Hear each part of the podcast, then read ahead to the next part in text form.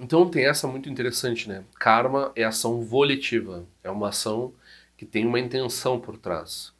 Então, se eu não tenho intenção, uh, não há geração de karma com as ações. Ou seja, as ações não são o que produz vipaka, depois karma positivo, negativo ou neutro. Será é isso que o Buda disse, karma é ação volitiva, né? Mas o que será que isso quer dizer por volitivo? Deliberado? O que, que quer dizer essa volição no Dharma? Com base nos, nos, nas aflições mentais, né? tzal.org apresenta Tendril Conexões Auspiciosas. Quem quiser contribuir com as minhas atividades, com esse podcast, com o canal no YouTube, com o meu site tzal.org, eh, por favor, entre na página www.tzal.org barra patronagem e lá tem todas as opções de ajuda que vocês podem fazer com relação a, ao meu site e a esse podcast e ao vídeo, ao canal de vídeos no YouTube.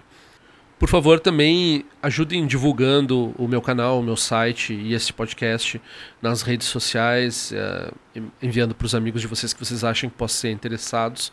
Uh, eu agradeço muito o crescimento, a ajuda no crescimento desse, desses meus empreendimentos, né? Que eu acredito que são para benefício geral, né? Então, por favor, quem quiser ajudar, divulga o meu trabalho.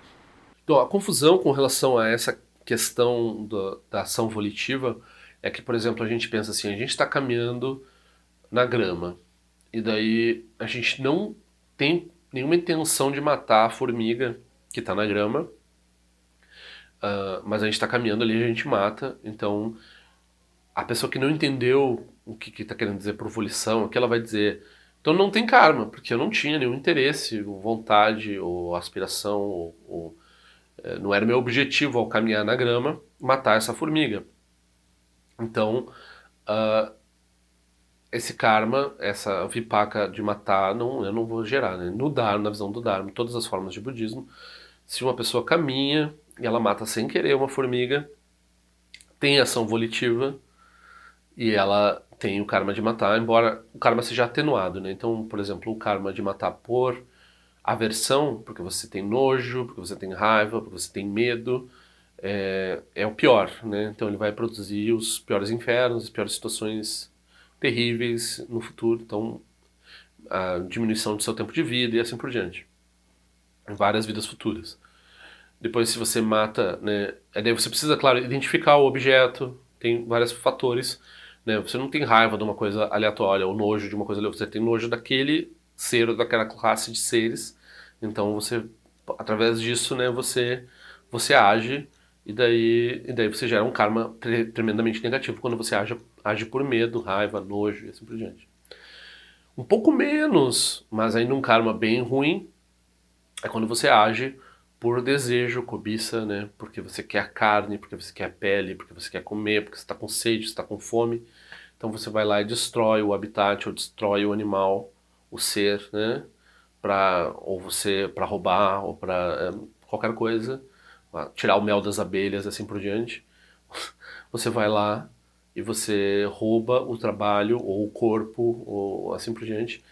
E através disso você causa a morte do ser com essa intenção, com a intenção de, né, de usufruir do que o ser produziu ou do que o ser é. Então isso daí gera um karma também tremendamente negativo. Renascimento no reino dos pretas, também, ou também em alguns casos, dependendo da gravidade, no inferno.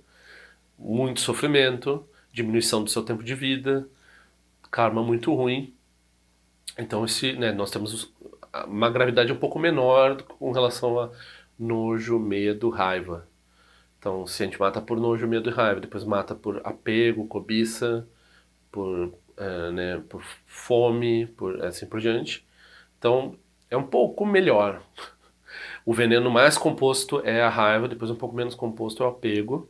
A aflição mental menos composta é o que a gente chama de ignorância. Né? Então, da ignorância vai sair o, o apego, vai sair a, a, vai sair as duas, vai ser o apego e a, e a raiva, né? o apego e a aversão. Então a ignorância é a aflição básica. Então quando a gente mata por ignorância, no caso da grama, quais são as aflições mentais que tem ali? Nós estamos caminhando é, nós podemos muito bem, nós não somos idiotas, nós podemos supor que tem insetos ali. Então nós estamos, se tem um caminho que a gente pode, que a gente pode estar olhando o que tem ali e outro caminho que a gente pode, que a gente está talvez pisando no inseto, a gente está assumindo por negligência essas mortes, né? Então essa morte por negligência ela tem uma intencionalidade. Tem também o fato, uh, tem uma, uma empáfia, um orgulho completo que é a desconsideração total por esses seres. Então a pessoa mata porque ela não está nem aí. Né?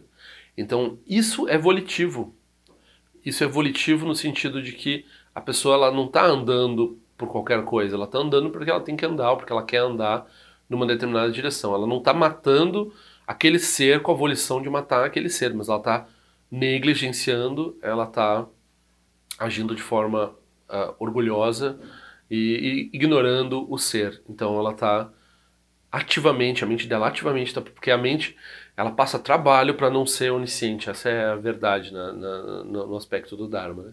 Quando a gente fala em ação volitiva, essa morte sem a intenção direta de matar esse ser, mas com essas intenções subjacentes. Não, mas eu só estava fazendo o que eu tinha que fazer e, e eu não vi, né? Eu não tenho responsabilidade. Bom, legalmente talvez você não tenha total responsabilidade, mas algumas vezes legalmente você tem. Se você era sua obrigação cuidar, né? Você toma voto de bodhisattva, você toma voto de não prejudicar os seres. No... Então você tem que saber que tem, pode ter seres ali, né? Então se você mata mesmo sem saber e assim por diante, você está produzindo uh, sofrimento para você mesmo no futuro. Daí vai dizer, ah, então o budista não pode caminhar. Bom, de fato, se você quer evitar prejudicar os seres, fica bem paradinho, quietinho, em posição de meditação. Não respira muito forte para não inspirar eles. Então tem essa, essa solução extrema, né? Se você precisa sair pelo ir pelo mundo, então você assume, né, que você vai trazer mais benefício do que malefício porque alguma coisa você vai causar e você tenta e você se você praticar, então você vai desenvolver uma mente que vai evitar ativamente a negligência. E essa mente que ativa que ela está mais próxima da sua mente natural. Então, essa mente é que não tem esforço no final das contas, essa mente que cuida dos outros. Essa é a mente que não tem esforço. A mente que tem esforço é aquela que ativamente tem que ignorar, jogar os seres para baixo do tapete o tempo todo. Essa, a, na nossa, a nossa, nós somos tão corrompidos que nesse momento parece que dá mais trabalho cuidar dos seres do que jogar os seres para baixo do tapete e ignorar eles. Mas, na verdade, né, porque isso ocorre porque nossa mente é muito corrompida. Não é assim. O ato que, que exige menos da gente é pensar nos outros, é, é ter cuidado, é ser menos negligente e assim por diante. Então, essa é a prática. Então, quando a gente fala volição aqui, para ação volitiva, no caso do, da, do karma, a gente está querendo dizer que tem presença de um klesha. Não é uma ação necessariamente deliberada, é uma ação que está sendo formada de acordo com ignorância, apego ou aversão. Se tem um klesha presente na concepção de uma ação, então tem um karma correspondente a essa ação. É apenas isso. Se a ação. Aí tem isso, esse interesse também. Se nós estamos agindo livre dos clashes, então algumas vezes se usa também a palavra karma, e daí não é ação volitiva, é ação iluminada. Então a ação livre dos clashes, a ação em benefício dos seres, a ação dos Budas, ela também é chamada de karma, mas é o karma dos Budas, né? A gente vai usar a palavra trinle, né? que é essa ação iluminada. Então, mais do que dizer assim, ah, se não tem uh, emoções perturbadoras, não tem aflições mentais, não tem por que ter ações. No Mahayana, principalmente, e no Vajrayana em particular, se diz que as ações dos Budas, né, Trinley, ação iluminada, elas ocorrem quando não há clashes, quando não há aflições mentais. Na liberação de, das aflições mentais, as ações dos Budas seguem desimpedidas. Então, esse é um outro aspecto também que se fala. Padma Dorje não é um professor budista reconhecido pela tradição. Ele apenas repete o que ouviu por aí.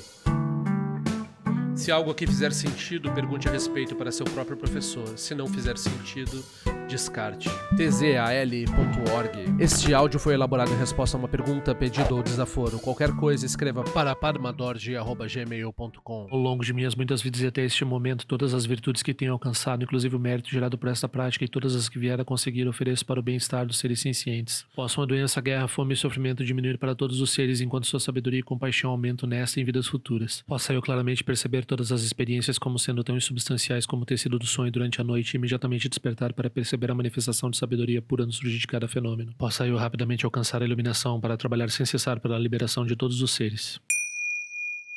Nila wei kore shinga sumpa na niwa malun jikwe ne chile ziwa ten shinja so iza peka sharpa tu ten jiwe che. Om so chi jamian chenpe ne jira sa wakun sha tu ziwe ze tai bai me jino jo chulu piyama nian jo ki sa sunta tu ten jiwe che. Chume kwe ne pema samba sa so ranjin che se no pa igar jiwan shu shuki tu peku kuse de shin te zin dar shin isho. Shik me tu shu drukpa nange wa cha tunga drukpa ten romu yen ngen kumpa ma lo rasa ne lundu ten leta tu ten jiwe che. Peme je sun peme risu che peme tan la chi kuse suruwan peme wancho chi droma je so shin no ni peme lunje tu jiwe che. Pene jiwa ne chenpo ten pa yuri ne pa dan ten pa si pe chenpo dan kuse cha sen ten jiwe che. Kusun san che guru Rinpoche condado eu atim boja barche com seu tudo da poça só de pessoa tinha lá pessoa não se ngwe beje chuva dan são balão de do parte gelo uma rumba za guru pe ma se de hun que loja são de loja alien sa são cha papel do jusho sung não guarda miral do sungele show